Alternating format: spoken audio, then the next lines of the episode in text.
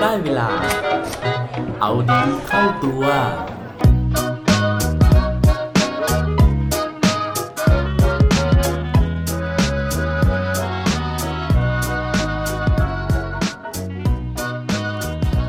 คุณได้ฟัง EP ที่แล้ว หรือยังครับ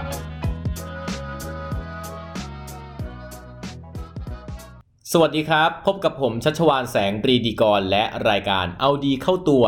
รายการที่จะคอยมามั่นเติมวิตามินดีดด้วยเรื่องราวแล้วก็แรงบันดาลใจ เพื่อเพิ่มพลังและภูมิต้านทานในการใช้ชีวิตของพวกเราทุกคนคำถามตอนต้นวันนี้นะฮะก็ไม่ได้มีเจตนาจะกวนแต่อย่างใดนะครับ แต่ว่าเนื่องจากสิ่งที่จะคุยกันวันนี้นะครับมันเป็นภาคต่อจาก EP ที่แล้วนะครับ เพราะว่าผมจะชวนคุยนะครับเรื่องปัจฉิมนิเทศนะฮะของ นายพลวิลเลียมนะครับแมกราเวนนะฮะที่ได้กล่าวไว้นะครับในงานปัจฉิมนิเทศของมหาวิทยาลัยเท็กซัสนะครับ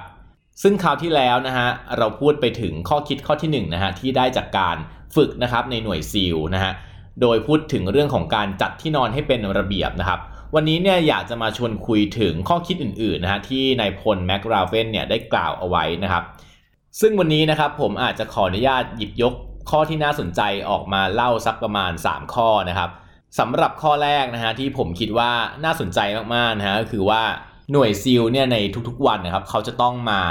จัดแต่งเครื่องแบบฮะไม่ว่าจะทำหมวกให้แบบถูกต้องตามระเบียบนะฮะขัดเข็มขัดขัดรองเท้านะครับ แต่ว่าทุกๆวันนะฮะเวลาครูฝึกมาตรวจเนี่ยไม่ว่า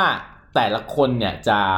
ขัดเครื่องแบบนะฮะให้เงาแค่ไหนนะครับ หรือว่าแต่งตัวถูกระเบียบยังไงนะฮะ ครูฝึกเนี่ยก็จะหาเรื่องตำหนินะครับ แล้วก็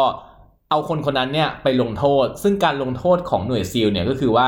ให้นอนลงนะครับ แล้วก็กลิ้งไปบนพื้นทรายนะฮะจนตัวเนี่ยคลุกทรายไปหมดเลยนะครับ ซึ่งเขามีศัพท์ที่เปรียบเทียบการลงโทษแบบนี้นะครับ ว่าเป็น sugar cookie นะฮะคือว่าคุกกี้ที่เอาไปคลุกน้ำตาลนะฮะมันก็จะ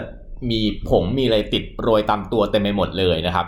ซึ่งสาเหตุที่ผมสนใจข้อนี้นะครับ เพราะว่าผมเองเนี่ยเคยมีประสบการณ์การเรียนรอดอนะฮะหรือว่าการเรียนลูกเสือสามัญนนะครับ ซึ่งก็จะเห็นว่าเออครูฝึกเนี่ยนะฮะหรืออาจารย์หรือคุณครูเนี่ยเขาก็จะมาตรวจเครื่องแบบแบบนี้นะครับ แต่ว่าอาจจะไม่โหดเท่าของหน่วยซีลนะฮะแต่ว่าเราก็จะเห็นว่า เออเขาจะให้เราขัดทำไมนะเขาจะให้เราทำให้มันเงาทำไมนะฮะแล้วก็สุดท้ายบางทีเราก็ต้องถูกลงโทษนะครับ แต่ว่าของหน่วยซีลเนี่ยเขามีเหตุผลนะเขาบอกว่าสาเหตุที่ไม่ว่าเราจะทำดีแค่ไหนนะฮะก็ต้องถูกลงโทษอยู่ดีเนี่ยเพราะว่าเขาบอกว่ามันแฝงข้อคิดว่าจริง ๆ แล้วในโลกความเป็นจริงนะครับ ไม่ว่าเราจะทำดีแค่ไหนเนี่ยเราก็ไม่สามารถห้ามความคิดของคนอื่นได้ ต่อให้เราคิดว่าเราทำเพอร์เฟกแต่ว่ามันก็อาจจะยังไม่ดีพอสำหรับสายตาของใครต่อใคร เพราะฉะนั้นการที่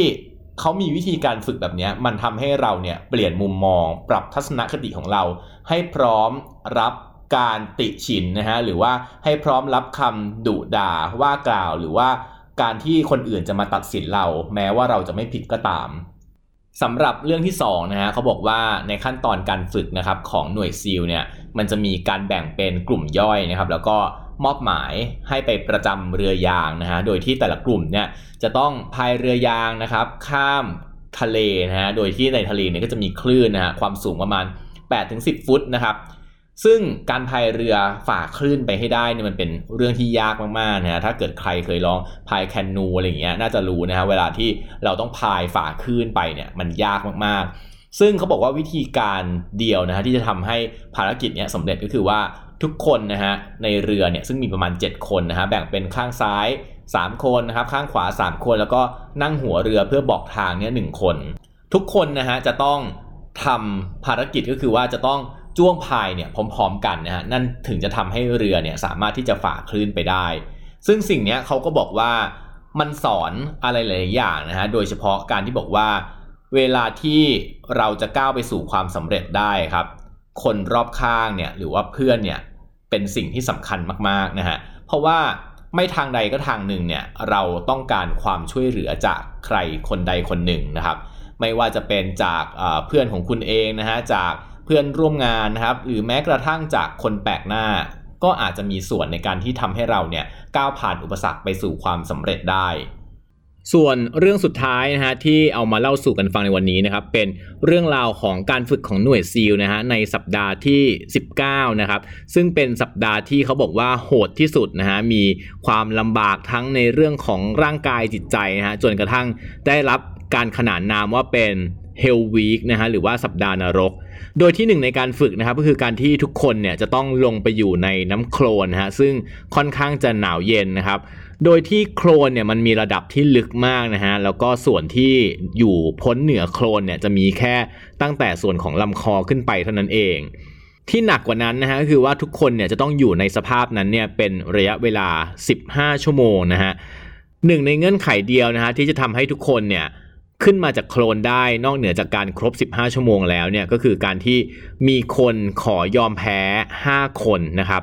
ถ้าเกิดถึง 5 คนเมื่อไหร่ปุ๊บก็คือภารกิจจบทุกคนสามารถที่จะลุกขึ้นจากโคลนได้ ซึ่งในพลวิลเลียมนะฮะเขาก็เล่าว่าระหว่างการฝึกผ่านไปนะฮะจนพ้นชั่วโมงที่8นะครับ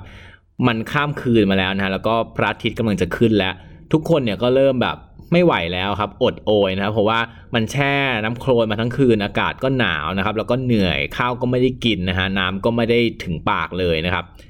มันก็อยู่ในช่วงที่จะต้องวัดใจกันนะฮะว่าใครเนี่ยจะเป็น 5 คนที่จะลุกขึ้นไปก่อน ก็ปรากฏว่ามันมีเสียงของคนคนหนึ่งนะฮะที่ร้องเพลงขึ้นมา แล้วก็เป็นเพลงที่ปลุกใจครับ ทีเนี้ยจากเสียงของคนคนเดียวนะฮะก็เริ่มมีคนแบบว่าเป็นลูกคู่นะฮะก็ร้องตามเหมือนกันนะฮะเริ่มเป็น 2 เสียงนะครับ3เสียง 4 เสียง 5 เสียง จนกระทั่งนะฮะทั้งหมดนะครับที่ฝึกอยู่ตรงนั้นเนี่ยก็ร่วมกันร้องเพลง ซึ่งพอแบบทุกคนได้ร้องเพลงครับมันก็รู้สึกปลดปล่อยรู้สึกแบบว่ารีแลกซ์นะครับแล้วก็ความเครียดที่มีความท้อใจทั้งหมดเนี่ยมันก็หายไปมันกลายเป็นความฮึกเหิม กลายเป็นความสนุกที่ได้ทำกิจกรรมร่วมกับเพื่อนๆ ที่มีชะตากรรมเดียวกัน ซึ่งจากภารกิจนี้เองนะครับมันสอนเราสองเรื่องนะครับ เรื่องแรกเลยเนี่ยเขาบอกว่า คนคนเดียวเนี่ยจริง ๆแล้ว ก็มีพลังนะฮะในการที่จะสร้างให้เกิดความเปลี่ยนแปลงได้นะครับเขาก็ยกตัวอย่างอย่างเช่น